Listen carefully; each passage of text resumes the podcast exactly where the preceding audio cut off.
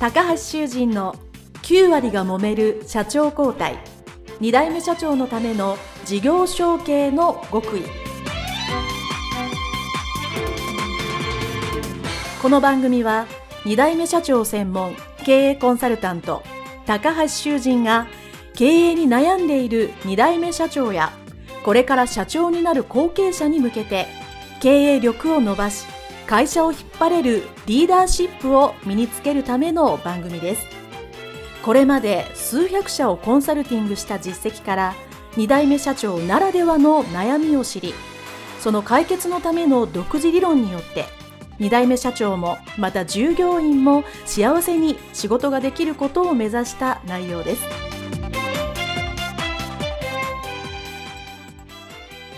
皆さんこんにちは。事業承継コンサルタントの高橋修人です。本日は株式会社ケーズファクトリー代表取締役小森正義様の会社にお邪魔してのインタビューです。小森社長よろしくお願いいたします。よろしくお願いします。はい。私と小森社長はですね、ある会社さんの2代目さん、3代目さんのま勉強会というところで、えー、オンラインでそういうのね、会員参加させていただいて、話がいつも素晴らしいなと 思っておったので、えー、一度インタビューしたいなと思ってオファーをしたところですね、えー、心く応じていただきまして、あの、小森社長、今日はどうもありがとうございます。では、あの、ケーズファクトリーさんと、えー、小森社長の自己紹介からまずはよろしくお願いいたします。あはい。ケーズファクトリーというのは、今からちょうど、えー、5年前ですね。5年前に、あの、今まで勤めていました、まあ、大阪ガス関係のサービスショップを退社しまして、それでまあ自分で作った会社がケーズファクトリーになります。それからまああの給湯器とかの設備機器の販売取り付け、まあ、それからリフォーム関係を中心に今までやってきました。ただ、今まででしたら、まあ本当にあの、機械を取り付けてっていうだけだったんですけども、うんやはりあのお客さんの声を聞いていく中でガスのやり方がどうのっていうことはないんですけど、うん、やはりお客さんのニーズに合ったものをやっぱり提案していく、うん、やっぱりまあそういうことをしていきたいなということの思いから今、え会社の方を、まあ、継続してやらせてもらってます。はい、ありがとうございます。ケーズファクトリーさん自体は5年創業して5年ということなんですけど、はい、まあ、もともとというか、えー、まあ、お父様が会社をされていたということで、じゃそこはじゃあ違う名前の会社さんだったというか、お父さんのお名前の会社さんということだったんですね。そうです、そうです。ちなみに何ていう会社さん？えっ、ー、と、リプラスっていう。リプラス。リプラスさんっていう会社さんがあって、そこはお父様がされてて、と、業種も同じような感じまあ、大阪ガスの給湯器の設備機器の販売取り付けでしたんで、はい。はい、同じような感じで。同じような。リプラスさんってお父さんがされて、で、それはあの、小森社長が、じゃあ小さい頃からお父様はその、まあ、会社をされてるっていうか、まあ、要は自分のお父さんは社長だっていう認識は小さい頃というか、小学校とか中学校ぐらいにもあったっていうことですよね。いや、うちの父親はもともとサラリーマンやったんですよね。はい。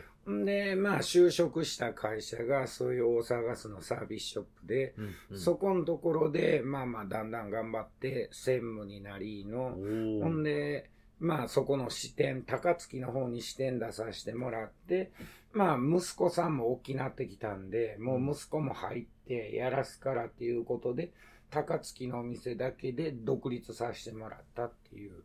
形で済んで、だからもともと僕が小学校、中学校ぐらいまでは普通のサラリーマンやったなるほど、はい。だから、まあ逆に言うたら、親父が会社してるとかっていうのは途中でも全然知らなかったな。なるほど。ああ。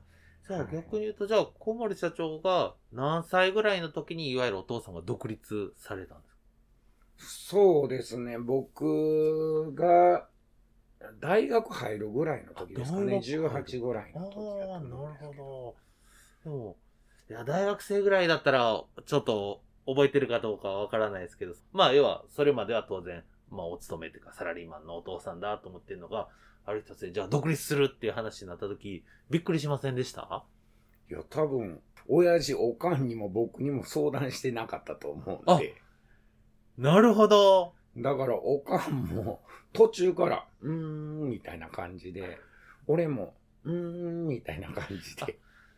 誰にも相談せずに、まあ、こっそりというか、まあ、独立をされて、じゃあそれ、そうそうもう独立されて社長になってしばらくしてから分かったというか、そう。そうそうそう。なんかそういう分かるタイミングがあったっていうことですよね。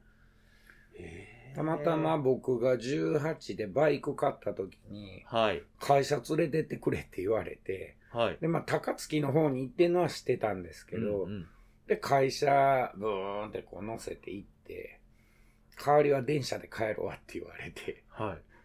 怖かったんかいみたいな感じでね。ほんで、会社行って、ここやね、席とかって言って、ここは社長さん座る席でんな、みたいな感じで、その時初めて、あうちの親父社長やっとったんや、みたいなるほど。な。はい。ええそれはちょっとまた珍しいタイプですよね。はい社長になってるの知らなかったっていう。そうそうそうそう。そうですか。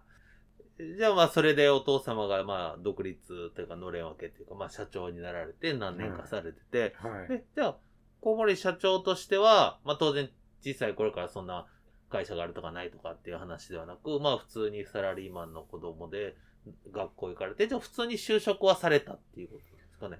そうです、そうです。普通に就職して、土木の現場監督の会社やったんですけど、リプラスさんに入るまでは何年ぐらえっと、いされた5年ぐらい。あ、5年ぐらい。はい。はい。だから27、8まではい。ずっと、あのーまあ、それも、その入ったその派遣会社に入って、はいそれから半年後に辞めたんですよ。はい。んで、まあ、たまたま派遣に行ってた日本国土開発っていう、まあ、中堅のゼネコンなんですけど、はいそこんどこの所長が可愛がってくれてて、ええほんならお前社員にしたるわ、言って、中途の社員にしてもらって、はい。ほんでちょうどいろんな現場こう行ってて、阪神高速のあの、川西、はい。あそこのところの木の部って言うて高速乗るところがあるんですけど、そこのところの高速のこう乗り口のコンクリートでこう、ニューンとこう行くような、そういうのと柱を作って、うんほんで橋桁乗っけて、ほんで高速道路を作るっていう、そういうのとか、すごいですね。あと平野の方であの貯水池、はい。大雨降ったら一回そこのところに溜めて、う後日晴れたらポンプで水を送るっていう、はい。そんなんもやらせてもらったりとかして、で、ある日突然親父から電話かかってきまして、はい。会社戻ってこいと。なるほど。いや、戻ってこいって言われても、俺は戻る気ないんですけど、みたいな。俺も社会普通にこう就職した時に、はい親父の後は継がへんって思っとったんですよ。あ、そ、その、あの、就職するときに、そういうお話は一回あったんですね。そうそうそう。お父様と。ほんで、もう親父は、まあ言うたら自分の息のかかったお店に修行何年か行かしてからはい。やるつもりやったんですけど、はい僕はやっぱ社会の何の縁もないところに行って、うんしばかれながら自分の実力がどんなもんかはい。見極めたいなって思ってたから。会社好きなやつにあげてくれって言って、ほんで社会就職していったんですよね。はい。だからまさか戻ってこいなんて言われる思ってへんかったから、はいでなんでかなって思ったら、社員が定着せえへんねんああ、なるほど。社員が定着せえへんってどういうこととか思いながら、で、その当時のその現場の可愛がってもてた所長に話したら、はい。親は頼られてるうちに頼ってやれって言って。ああ、そうだね。いい所長さんですね。俺も親父が仕事してたけどう、ん。こんな土木の会社入って、で、自分の家業、親父が亡くなった時にどうすんねんって言われた時に、まあ、戻ってこいみたいな話があったんやけど、うんうんそうなり結局、戻らへんかって、はい。数年後に戻ろうかな思ってた時に、あもう親父亡くなっておらへんかったから、だから親父に頼まれてる時っていうか、言われてる時は、はい。もうやっぱりそれは全力でお前サポートしたるべきやって言ってうん。背中を押してくれたんですおよね。所長さんですね。で、お父様ですね、社長からじゃあ戻ってきてほしいと。はい。いうことで戻ってきたんですか？ちなみにその時ってさ、社員さんが定着しないっておっしゃってたんですけど、戻ってこられた時社員さん何人ぐらいやったんですか？17名ね。17人いらっしゃるんですね。でその17人のうち、まあ全部じゃないと思いますけど、何割かは定着しないから困ってたと。そうです、そうです。なるほど。で、戻ってきましたと。で、まあ17人ぐらいいる会社。とはいえ、土木のお仕事から、まあそういうガス関連のお仕事っていうことは未経験ですよね。うん全然わからないとこに、まあ社長の息子とへ帰ってきたと。はい。いうことになると、まあこれ、このインタビュー取ってる方のまあ半分以上は未経験のまま会社に戻ってるからそうだと思うんですけど、はい。かなり大変だったと思うんですが、最初、あの今思い返してでいいんですけど、いや、これ大変やったなとか、これきつかったなっていうのは、どんなことがありました？そうですね。一番初めに取締役係長ってつけられたんですよね。珍しい役職名ですね。何やこれ聞いたことないわ思って、ほんはいで社員の子に、ごめんやけど取締役係長ってどういう仕事したらええんかなって。今までうちの会社になかった役職やから、はい自分で考えてくださいって言って、そもうその時点から誰も話してくれへんみたいな。ほんで、なんでこの会社こんなに定着せえへんのかな思って、で、一回募集かけたんですよね。はい。9人来たんですよね。おー。17人の会社に9人入ってきて、はい。これどうすんのこんなにいっぱいとかって思って、うんうんほんなら入ってきたその日に朝礼バーって終わったら、チラシバッて持たされて、車にみんな2台かぐらいに分乗して、はい。大阪ガスですけども、なんかありませんか？なんかありませんか？なんかありませんか？ひたすらピンポン押すんですよ。飛び込み営業。飛び込み営業。しかも、朝礼終わってすぐやから、初大阪ガら。スの何を扱ってるかも知らへんし。確かに。それはね、ガス屋って言ったら、それはファンヒーターとかコンロとか給湯器とかありますけど、いっぱいありますね。ほんで、内容が、なんかお客さんが反応したら、俺の携帯鳴らせって言って部長が、はい。それだけ言って、ある一つの町にポーンって9人ぐらい落として、はい。じゃあ俺この道のこっち行きますわ。じゃあ俺この道のこっち行きますわって言って、僕も一緒のことやってたんですけど、はい。ほんでバーっと回ってて、いや、最近炊飯器の調子悪いね。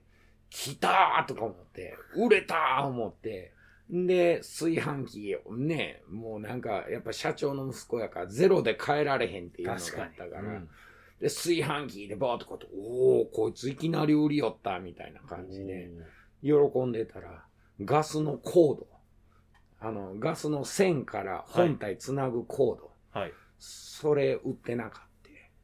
ほこれはどうすんねんいう話になって、いやいや、そんなガスのこともへったくれも教えてもらってないのに、ガスのコードいるって知らんがな、みたいな知らんが話な。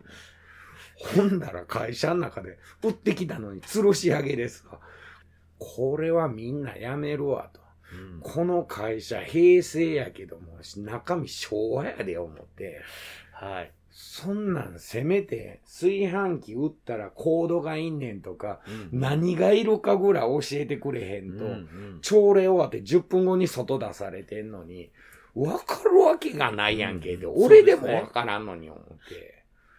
ほんなら、まあ見事に1ヶ月の間に全員辞めましたあ。ら、9人か全員。そら親父定着せえへんでと。確かに。どこの世界にガス屋入ってきて、ね、まあ言うたら炊飯器売ったらガスコードがいりますよ。こんな給湯器とか売ったらこういう工事が必要ですよ。でそんなもんも教えんで入って、いきなりチラシ持たされて、ファンヒーター2万3000円ですとか言って、もう売れるかいう話で、ね。その時にこのままやったらあかんな絶対多分何人入れても定着することないなとうん。う思んって、絶対定着しないですね、それは。ね、もう定着しない典型じゃないですか。うんで、それからもう言うたら、僕は入ってきたら、教えようと。そうですよね。自分が知ってる範囲内でいいから、全部教えようって言って、教え始めたんですようんね。それからまあ徐々に徐々に定着して、はい。んで、ちょうど、だから僕が入って、はい。5年ぐらい経った時に、人数47名ぐらい。40、すごい倍、3倍近くなりました。すごいですね。そうそう、だからほんまに弱小のちっちゃいとこやったんですけど、はいまあそういうのも評価してもらって、だんだんこうエリアっていうのを大阪しか任される、それも大きくなっていって、まあそういう形にはなったんですけど、はい。まあほんで親父が気よくして、はい。グアムに社員旅行行こうか、言って。はい。で、社員旅行行きました。3泊4日の一番最後の日は、ゴルフとか、僕らジェットスキーとか、うんうんほんで観光と3班に分かれてずっと行ったんですよね。で、帰ってきたら、まあ、うちの母親も行ってたんですけど、うんうん。はい。病院行ってって言われて、あはい？みたいな話で、はい。で、病院行ったら、普通やったら上の階やに地下行くんですよね。はい。なんか嫌な予感がするとはい。って、行ったら、ここのところになんか管入ったはい。親父が寝っ転がってて、はい。うっせやろ、朝飯一緒に食ってたのに、みたいな話で。で、後々聞いたら、大阪から、あの、同じく旅行来はった人と、はいジャグジーナの泡出るはいお風呂ありませんか？あそこで長話してて、わしのぼせたから海行ってきますわ、言うて。で、帰ってけえへんから、同じくゴルフ行った社員の人が、はい。見に行ったら、えらい海にこう人手がバーっとなってるから、なんやろこれ思って行ったら、うちんとこの社長倒れてんがな、みたいな話で。で、もう結局もう、その場でもう亡くなってんの確認されてもって。で、もう僕はもう、ほんまは、あともう一泊して次の日に帰る予定やったんですけど、もうその日にちょっと日本帰りたいからって言って、旅行会社の人に無理言って、飛行機取ってもらって帰はいったんですけど、はい。その時飛行機会社の人がね、はい。あの、きっと落ち込んではるやろ、みたいなんでね、えエコノミーからね、もう一個ワンランク上のちょっと広いやつありません。はい。あそこ用意してくれたんですよ。はい。もう今日みたいにもう縮こまってたい日に、エコノミーでよかったのに、みたいな。なんで今日に限ってこんな広い席やねんで、普通にしてくれたらめっちゃこんなんできるけど、もう親父亡くなって次どうしようかなって考えてるから、もうこんなんですやんか。そうですね。もう、なんか、そう。まあまあ、その、まあそういうこう、お父様が急にお亡くなりになって、まあ、社長になった話はまた後半で聞くとして、はい。あとまあその、その前の後継者時代で、もうもう一つ私が聞きたいのは、まあ、新人、まあ、まあ、取って教育して人数を増やしてきたすはいすごく大切だと思うんですけど、ということは、そのまあ、もともといらっしゃった17人のまあ、ベテランの方だったり、職人さんがいらっしゃったかと思うんですけど、まあ、そうやってこう、新人が入ってきて、辞めずに増えてくるとなると、あとそのベテランさんとの関係性って、良くなったんでしょうか？それとも、あんまり良くなかったんでしょうか？いや、ベテランは基本的には、もうわしらの背中見てついてこいの人ばっかりやったんで、はい。まあ逆に言うたら、覚えて定着してくれた方が自分の業務量ちょっと減るじゃないですか。うんうんだから、そういうところは全然垣根なかったんですうん。よねな。るほど。はい。そういうところは垣根なかったんですけど、まあ何しか、まあ、うちの親父が自衛隊の陸上の上がりやったんで、お そうなんですもうね。だからもう何しか、人に聞くんじゃなくて、お前が背中見て覚えろみたいな感じやったから。はい。だからまあ僕が逆に言うと、自分も売り上げは持ってるけど、うんでもまあ自分で時間を作ることができたから、だから新しく入ってきた人に、時間かけて、この人やったらこれぐらいまで言えるようになったらもう、外出してええかなっていう、それがまあできたっていうのが、一つ、まあ利点やったのは利点やったんですよね。今までいてた部長とかは、結局、売り上げとか、うん。そういうのがあるから、常に売りに行ってなあかんから、やっぱりそういう教えてる時間もなければもったいなはいっていうね、それがあったんで、まあそこはちょっと感謝はしてるんですけどね。まあそうですね。やっぱその、まあいわゆる営業系の会社やと、まあ出世する人って当然営業で売れる人、だけど数字も大きくなったら教えるよりも自分で売った方が数字早いし、できる人がね、営業教えるってね、教えるの下手くそなんですよね、大体。はいはい。自分はできるけど。はい、これ僕よく例えてるんですが、足が速い人がなんで速く走れるかを、僕足遅かったからわかるんですけど、うん足遅い子に教えるのって全然無理なんですよね。うんよく、あの、僕も高校生ぐらいが中学生ぐらいの仲いい子が足速かったんですけど、うんえ、手足一生懸命振ったら速く走るやんみたいな。言ってる意味がわからへんみたいなのと全く同じが営業とか絶対起こるので、はいはい。できる人が教えるっていうよりも、最初はできないけど徐々にできるようになった人がしっかり小森社長のように教えるっていうのは、絶対人を育てる新人教育がすごく重要だなと思います。はい。ということで、かなり喋っていただいたんですが、まあ、前半ですね、後継者時代、かなりご苦労されていたということだったんですけど、後半ですね、お父様が急にお亡くなりになってから、まあ、さらに大変なお話というのは後半にえーお聞きしたいと思うので、一旦ここでお別れしたいと思います。どうもありがとうございましたありが。とうございました。